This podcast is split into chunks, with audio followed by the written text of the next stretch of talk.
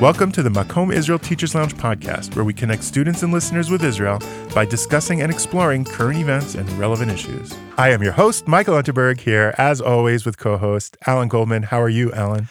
Thank God, doing good, Mike. Okay. Uh, can you introduce our topic? And then I'd like to do some quick listener feedback. Yeah, we're trying to throw things off this week because it's the beginning of the Hebrew month Adar, where things are supposed to be opposite. So I'm going to introduce the topic for yeah. a change. Well, that's Um, a good spin. Um, so, uh, two things that I think are converging that have come together really is uh, first of all, there was the death of Hosni Mubarak, who was the longtime uh, head of Egypt. Um, and Israel's relationship with Egypt was more characterized by with him than any other Egyptian leader. Um, and also, what's happening now with the Trump peace plan, as it as it sort of is re- uh, being related to by the Democratic um, front runners and and the debates going on. I think those two are connected, and so uh, we'll so I'm going to about turn, yeah, I'm going to turn back to you to explain why those are Yeah. connected in a minute.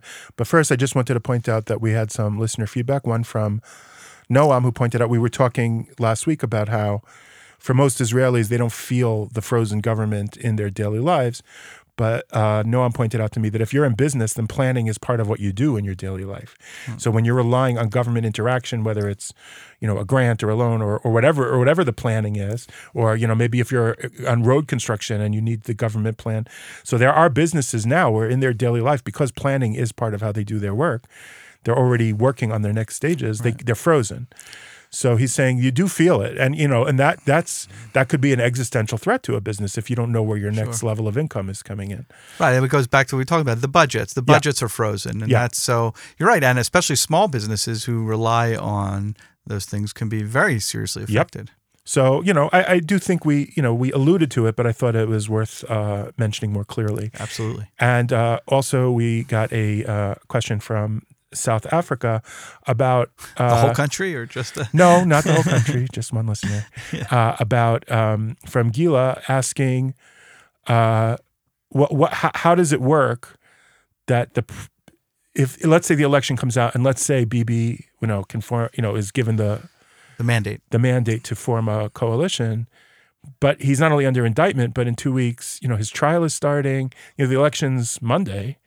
How, how does that work for a person to build, form a government, be a, all of it play out while he's under indictment and at least in the process of setting up the the trial? Um, I, to which I think the first primary answer is we don't know because it's never happened. That's the real right. first answer. Uh, Attorney General Mandelblit said he can pretty much, he seemed to indicate that he could proceed as usual, forming a coalition and all of that. But Uh, yeah, I mean, I would assume that there are people who are going to bring it to the Supreme Court to rule on it, um, and that that's would be the best assumption. Um, and uh, I think that uh, then we'll see. I mean, really, that's it's going to be fought over. yeah, it'll be a fight. It'll be a fight, and good good chances this is going to be a continuous fight For quite a while, which would, del- that- which would delay the trial out. itself from its schedule. I, I don't know. I mean, or would it delay forming the government? I don't know. You can't Right. delay forming the government. Like you have to. Well, they could pass a law. I mean, you'll have a Knesset. You'll have a pro- they could pass a law saying we law don't need a government to. No, saying that we give the government another 50 days to, Jeez Louise. right? No? I mean, I guess. I guess anything's. Well, I guess that, I, that's why I go back to. or the I don't Supreme know. Court. I, I, again, I mean, This has never happened, so there is no precedent. So they're going to have to make it up as they go along. It seems to me that the inertia seems to be that we're going to let the political process play as it goes, Yeah. and the criminal process play as it goes, and we're not going to cross those streams, so to speak, and we're just going to let them both work simultaneously. That's my guess is how it will play out. As bizarre as that is, good as guess as any. it's as good a guess as any because to stop it, the the we are already in such a place of political dysfunction that uh, I don't know. I, I I'd be very shocked if somebody said, "No, no, let's slow things down. Let's wait to form the government." Like we're already over a year without a government. So Right. But uh, well, I mean, yeah. But by the way, we do have to remind there. It there. No, I'll there is a stop there. functional provisional government Yeah. working. There is a Knesset and there is a yeah, yeah. a acting government, but there is no officially mandated. correct. Yeah. Okay. I'll just leave it. Just for clarity. Basically, we just have to wait to see. Yeah. It's gonna everything's gonna come down to as we said. The elections are on Monday. They've changed it from Tuesday to Monday, which I missed that whole thing. Why? But Yeah. I don't know why. with Bahom, in any case, Monday. that was early. They announced that. I Yeah, don't yeah, yeah, But I, I missed why. But the the elections are on Monday, and then we'll wait and see. Yep. And we'll reflect afterwards. I think we're having Rachel come in for the post-election as one of our, you know, big political experts. Um, now you have to explain to me, Alan, how the death of Hosni Mubarak, which received, I think, an underwhelming amount of response. People were like, "Okay," because he hasn't Yeah. been relevant uh, uh, for so long for for nine years now, since he was and he was in jail, out of jail, Yeah. pardoned, uh, all this kind of stuff. So, deposed, yeah, convicted, yeah. pardoned, But he's a, Dead. but um, but the which thi- is not great on your resume. which is not a real resume. But on the other hand, Dead. on the other side of his resume, for positive or for negative, he is one of the most important figures in the last you know 30, 40 years in the Middle East. Well, he was. I, I would So- argue. I would argue a stabilizing figure yeah, in creating a status quo that worked with with the West and Right. within the Arab world. Egypt is the most. Is the largest by population, Yep. certainly Arab country, and has always had a major role in shaping right. the region since the Arab Spring. It's you know it's been Yeah. going through instability, So- and so it's playing less of a prominent role. But certainly, So let's just back up for a second. although So it was let's Sadat who made the peace treaty, Yeah. it was he was assassinated, and it's Mubarak who really uh, maintained hi the, So- the so- security relationship with Israel. Right. So I think we should back up a little bit, just talk about who Hosni Mubarak was, because especially our students in the last 10 years Don't remember. don't him really remember him or know who he was and why when the things we're alluding Which to. is weird because when your So- first name is Hosni, you would think people would. we pay attention. Yeah, So let, let's go back. He he comes on the stage. I always called him Hosni, by the way. Just, Yeah. His major, like big, I guess, world stage is as the commander of the Egyptian Air Force in the Yom Kippur War, which they call the October War, Mhm. which was in 1973. Israel, um, obviously Egypt, Syria, and Jordan. Uh, not Jordan, sorry, Israel and Syria. Um, and uh, and then during the um, peace negotiations with Israel, he is the vice president. He's number two man to um, Anwar Sadat.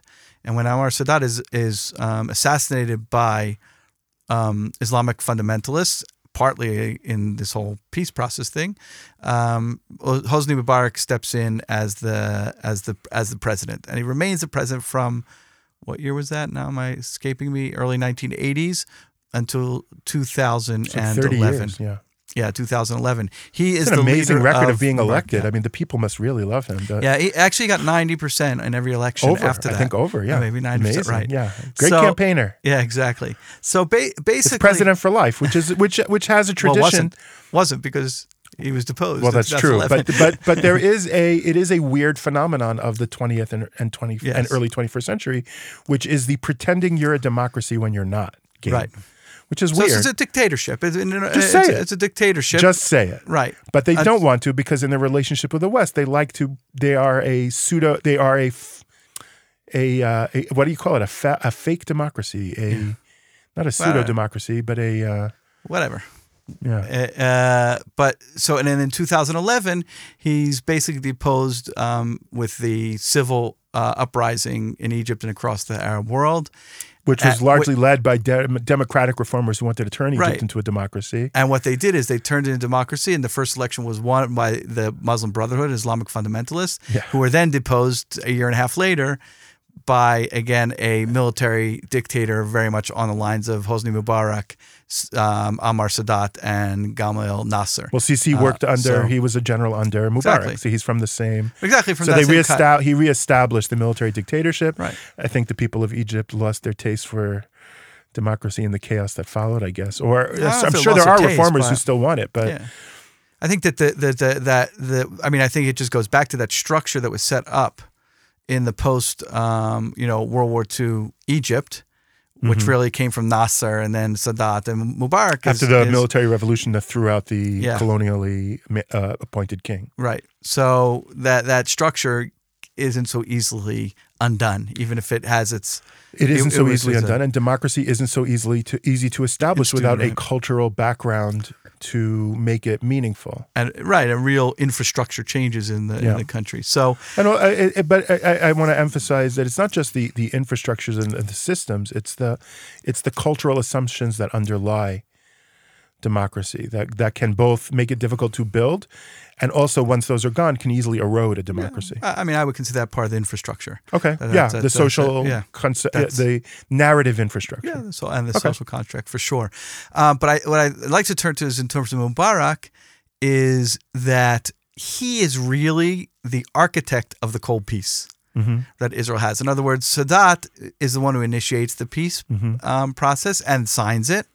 And Israel and Egypt enter state of peace. Now, part of that peace was a serious um, part was supposed to be what um, uh, peaceful nations have, what you would call in the West, which is Open diplomatic. you know not just yeah not just diplomatic but even beyond that business and trade and cultural and and exchange of ideas and university like from every sphere of Open border. bor- open borders right at least like uh, you know from every every part that that was kind of the original vision. normalization of relationships. Yeah, exactly, exactly. So, and when Mubarak comes in, he kind of, uh, if we can t- maybe talk about positives and negatives in terms of this cold peace, he he certainly keeps the.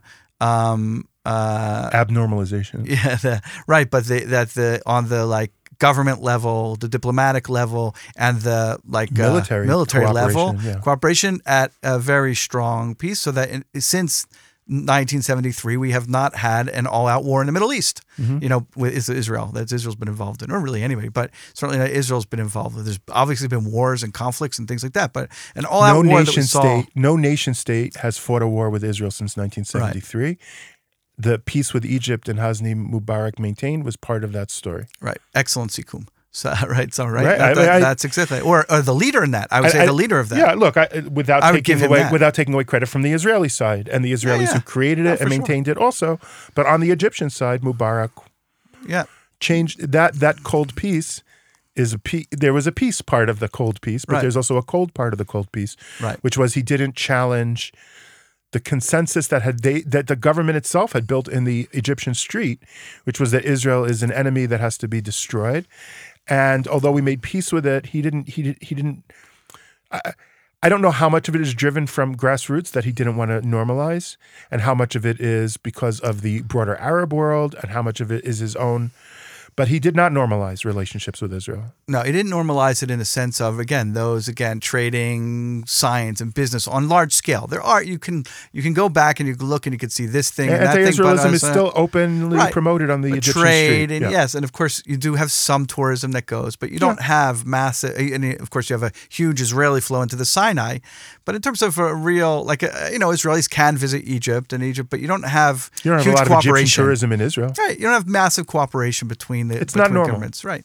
So uh, I think that uh, I don't know. Some articles have called him an unimaginative leader. Right. In other words, he's a status quo guy. Mm-hmm. Right. And the status quo, the easiest way to remain the status quo is to um, keep things the way they are. Yeah. You know, that's what status That's a quo Yogi is. Berra-ism. You know, yeah. I mean, the easiest uh, way I'm to keep the status quo is keep things the way they are. yeah, I'm sorry. Sorry to be so Yeah. uh, obvious and simplistic. Well, what you don't want to do is rock the boat and, Yeah. and take chances. You want to keep. You want to under. You don't want to overreach. You want to underreach. Yeah. So that it's safe. So it's hard to imagine that if if Mubarak had been, you know, the leader that you know that we would have had a peace at all.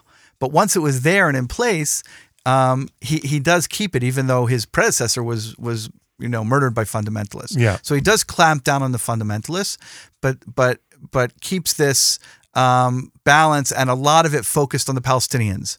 Meaning Yeah. until there's normalization with the Palestinians, then we don't have a real, you know, a real peace, Yeah. right, and real normalization. And I would say, and why I'm like maybe also think because that is really the model that we have with Jordan also. Yeah. I, I would argue. So that the peace with Jordan is a very, very similar peace. So therefore, Jordan was willing to make peace once we were making peace with the Palestinians with Oslo. But as soon as that process freezes, so the Jordanian process freezes, and now we see even now as it's become more you- difficult with the believe that's Palestinians. the reason? What? You believe the reason is that Palestinians haven't achieved statehood. That's why Jordan and Egypt have a cold peace with us. Oh, I didn't mean that. I didn't mean that. I was saying that. I'm saying that. that That's that- what that- they're saying. That's what they're saying. But that's not the real reason. Oh no, I think the real uh, I don't know what the I mean the real reason is because it's harder again to convince your street yeah. Right that of of of change and, and instilling that especially oh this is the and the point again especially when you are a country that has kept the status quo in your infrastructure development of your economy. Yep. Right? Because we have to remember, we can't separate it from that. These are countries that have absolutely no industry. Right. They don't create anything. Right? Jordan uh, at all doesn't even have resources really. Right.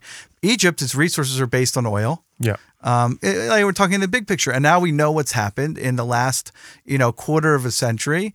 Is that there's been a, a large population explosion with no jobs for the youth, and as they are, of course, more connected to the world, and they're having more the- of also education and health, and all of those things are increasing, but yet they have no future in terms of economy and growing, and so uh, there's a tremendous amount of tension in these countries. And that is the real big problem. So, what's the way of- to keep things down? Yeah. is to point to a common uh, problem Israel and Palestinians. Yeah, and we are helping, you know, we are holding the gate against the enemy. It's a common authoritarian dictator's trick of, look, you know, things are tough, but we have to, you know, we have this danger outside that we have to maintain. How do you do that while having a peace treaty with those people? Well, that's a bit of a of a of a balancing act, and that's sort of what Mubarak did. Right. And and and and and, as we see now, you know, Jordan's king um, is not nearly as creative and as imaginative, Abdullah II, as his as his father was. Yeah. Right, King Hussein.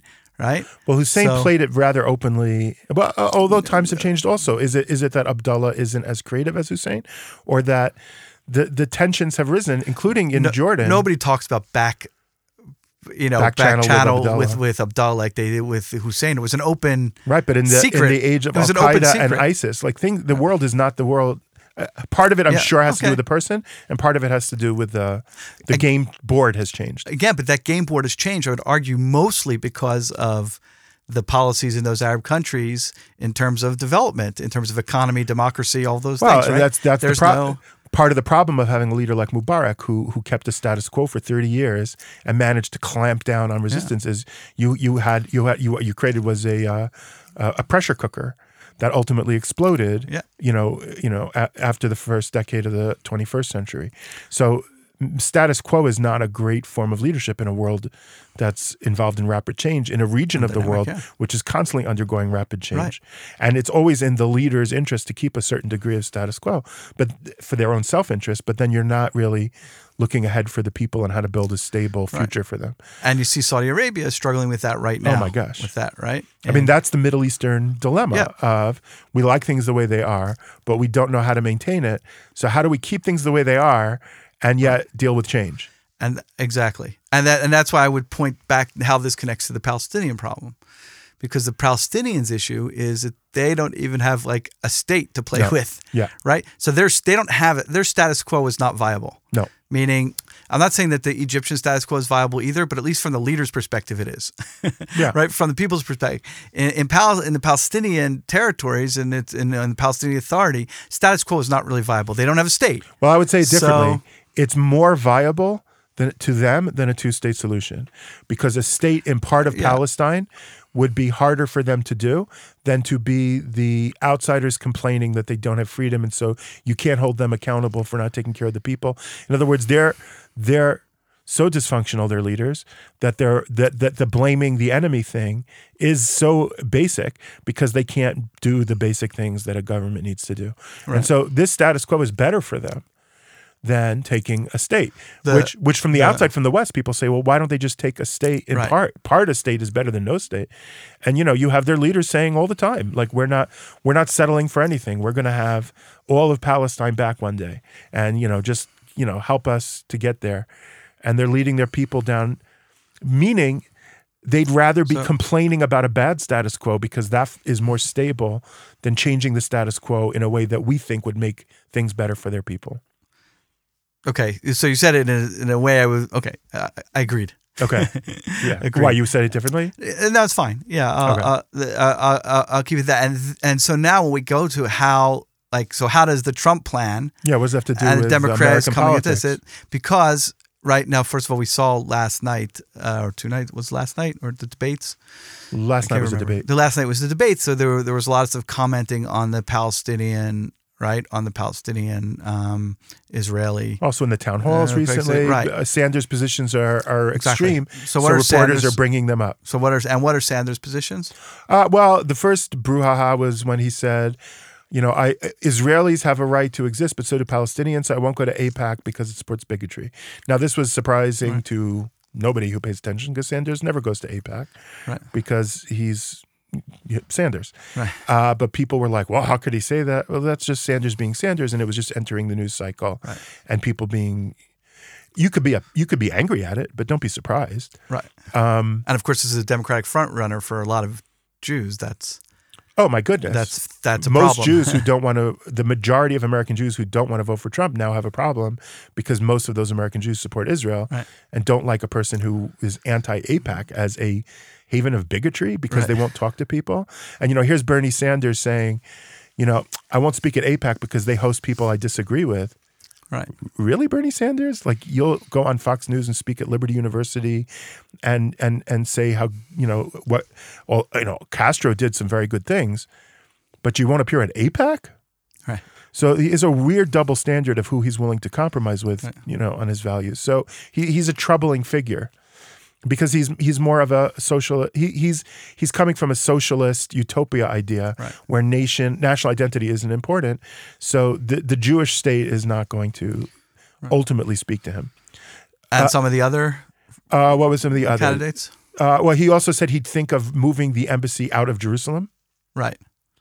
which was bonkers because I don't by know if lo- it's bonkers. it's pretty bonkers. I mean, American law says that's where the Executive orders. That's what we're working on. Executive orders say it's a it's it's a threat to the whatever. I don't want to debate that. Let's, Yeah. so, so what are some of the other some of the other? Do you remember some of the other candidates? Like uh, Uh, pretty standard. Netanyahu this week said, uh, you know, Joe Biden's r- running for office. He's a good friend of mine Yeah. and a true friend of Israel, which I don't, I still can't wrap my head around right. what Bibi was making that comment for. Uh, I don't know what his political. I mean, I think So that's fair, but uh, why is he meddling in American politics for Joe Biden? It was weird.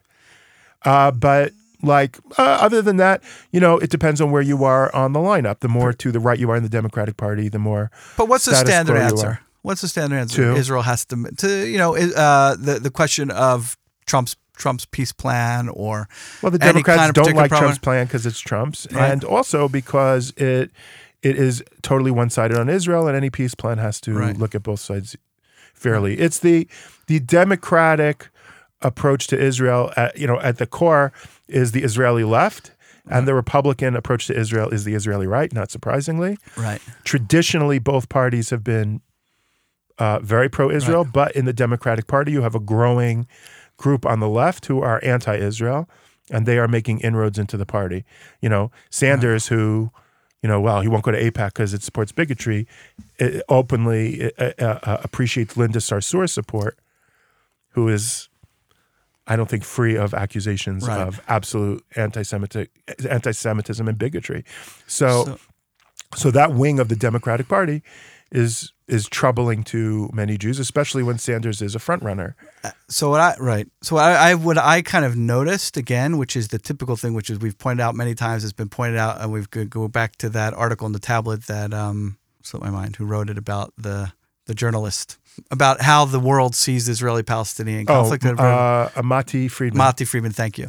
Matti Friedman's, which is again the paradigm is Israel has to solve this. So Right. where Sanders and others are willing to call out Israel's government, and Right. also they're willing to call out the Trump plan, whether Right. you like the Trump plan or not, Right.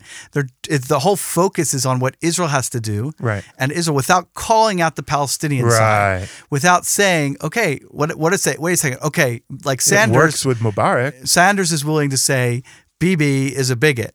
Well, what about Abbas? What about the Palestinian leaders? Right. So you have all these Palestinian Israel, leaders. Israel is committed to two million Arab citizens in its Right. country. Abbas says no Jew should be allowed to live in Palestine. no Jews, and right, Okay, and very senior, and very senior Palestinian uh, figures call very racist things about destruction of Israel, and we're not just right. So, uh, whereas Palestinian television has preachers saying that you Yeah. know Jews are evil and rotten and Yeah, yeah.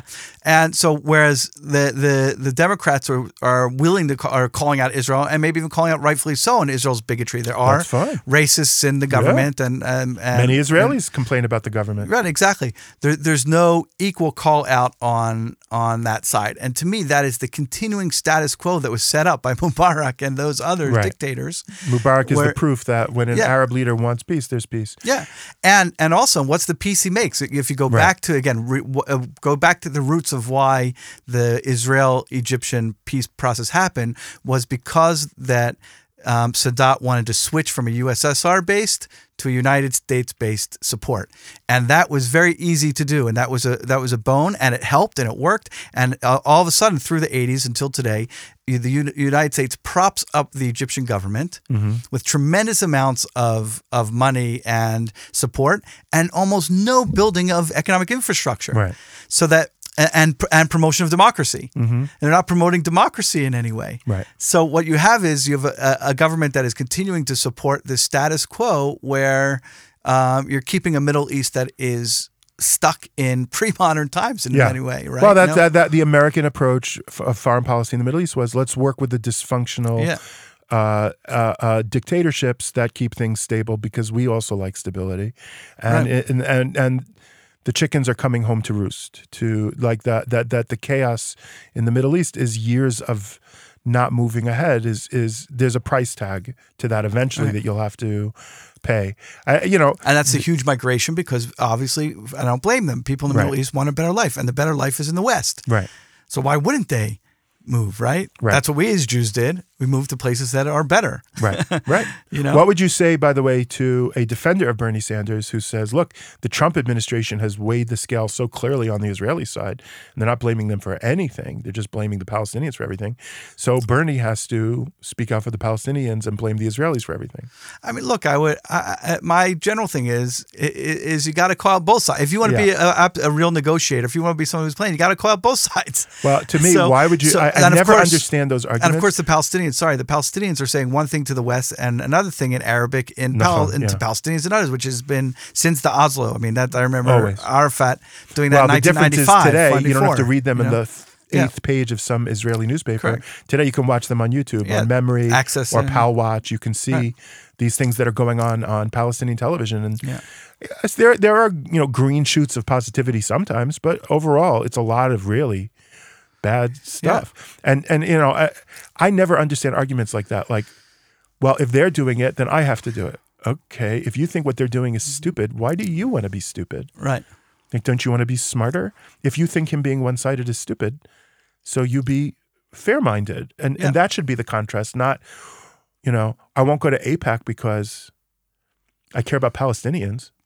Yeah. Really? So- what? What's the connection? Lots of people who go to AIPAC care about Palestinians. I don't understand. What does that mean? Right. I, it- it's so. uh, It's just another No, side. well, I mean, I see it as more eh, yes or no, but I mean, as you're saying, when you, I, th- I think this is what you're saying when you say Sanders being Sanders is that look, he's built his run on anti-establishment. AIPAC is He is. establishment. he is who he is. This is who he is. He doesn't. you believe- know- he's anti-democratic party. Yeah.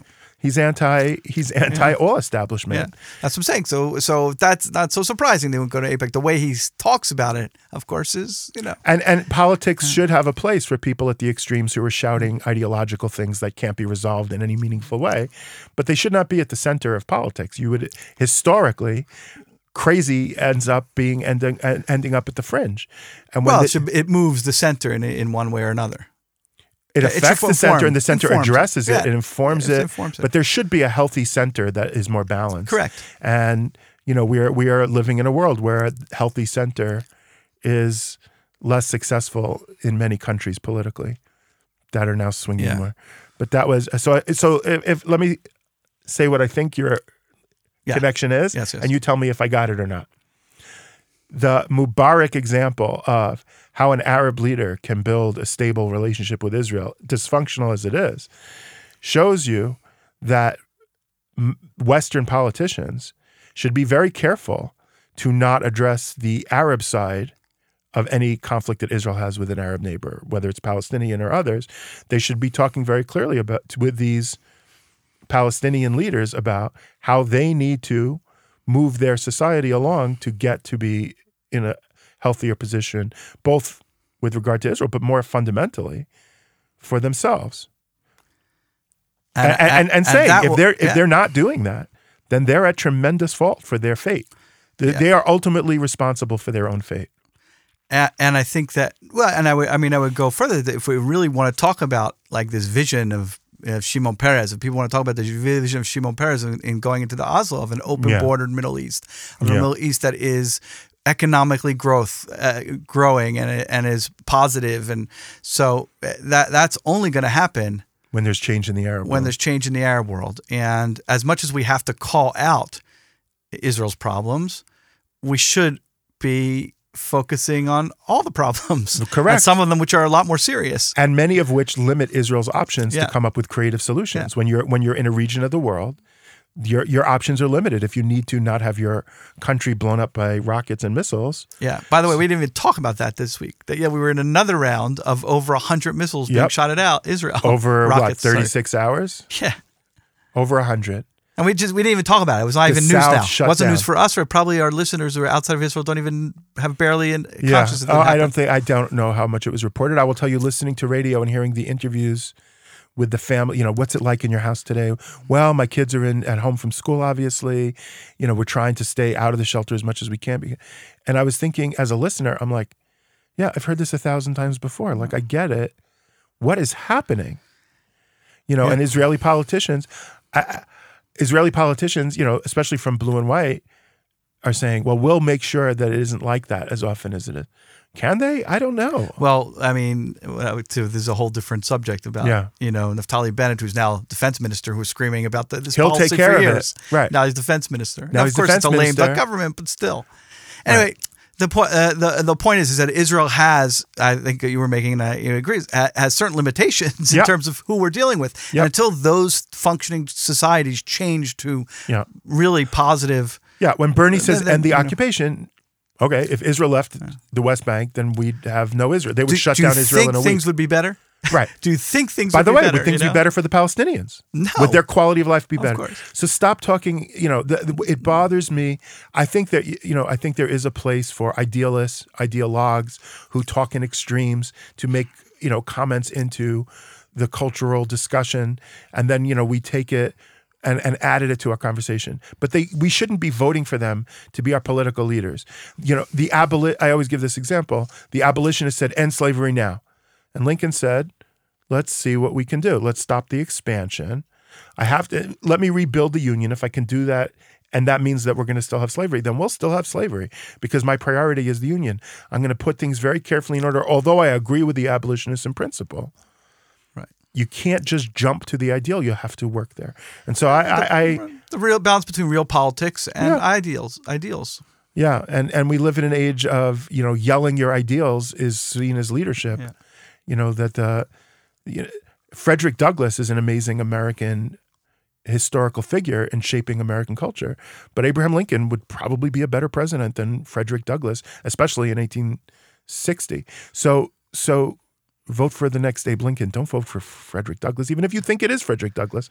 And my goodness, none of these people are Frederick Douglass. So, do you know what I mean? Like, it's such a weird discussion, and uh, there.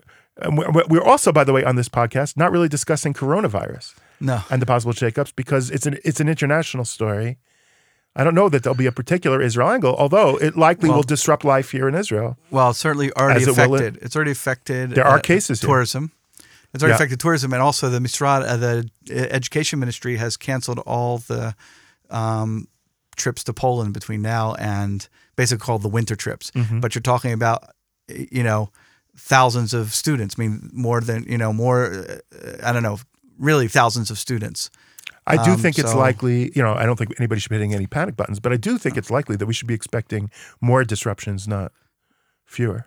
In- yeah, in even future. though even though again media age and overblown. It's so they just put out the, the, Yeah. the news. You know, just put out today the real statistics, and I mean, again, the amount of people dying is very very small. Sure. So yeah. um, but depending on how many people catch it, yeah, you know, I think the 1918 Spanish flu that Yeah. was a pandemic yeah. and killed, I think that also was a little around 2% mortality rate. It- no, it was higher. It was about ten percent. No. five hundred million were infected. that's the Fifty million were. That's what I. That's the, that's Uh. the, what I saw. Well, part of the problem also with coronavirus is we're getting a lot of our But it's uh, less than- numbers from China. Right, exactly, and then also if you adjust for age, so those under uh, those under fifty, it's like less than one percent. It's complicated, but uh, you know, I mean, however, if you have previous, I, I don't think How, how do we get on this tangent, by the way? things that we're, we're not talking about. Things that we're not talking about, we're not talking podcast, about. yeah. So you can turn off the podcast now Yeah, because we're so not talking about them. Let's wrap it up now. Although I do think it's going to have implications on our economy and our and life here, Yeah. as it will in all countries, and I think people should be looking ahead to that. Um, yeah, not a very positive ending, but hopefully we'll be getting to we're we're going through a time a turbulent time. Hopefully, in order to get on the other side to a more stable and sensible political infrastructure, bureaucratic, and health situation. God willing. Yeah. So thank you, Alan. Thank you, Mike. Thank you, Ben, for engineering us to the end of this episode, which this is. Bye bye. Thanks for listening to the Makom Israel Teachers Lounge podcast. Don't forget to share, subscribe, rate, and review. Join us next time.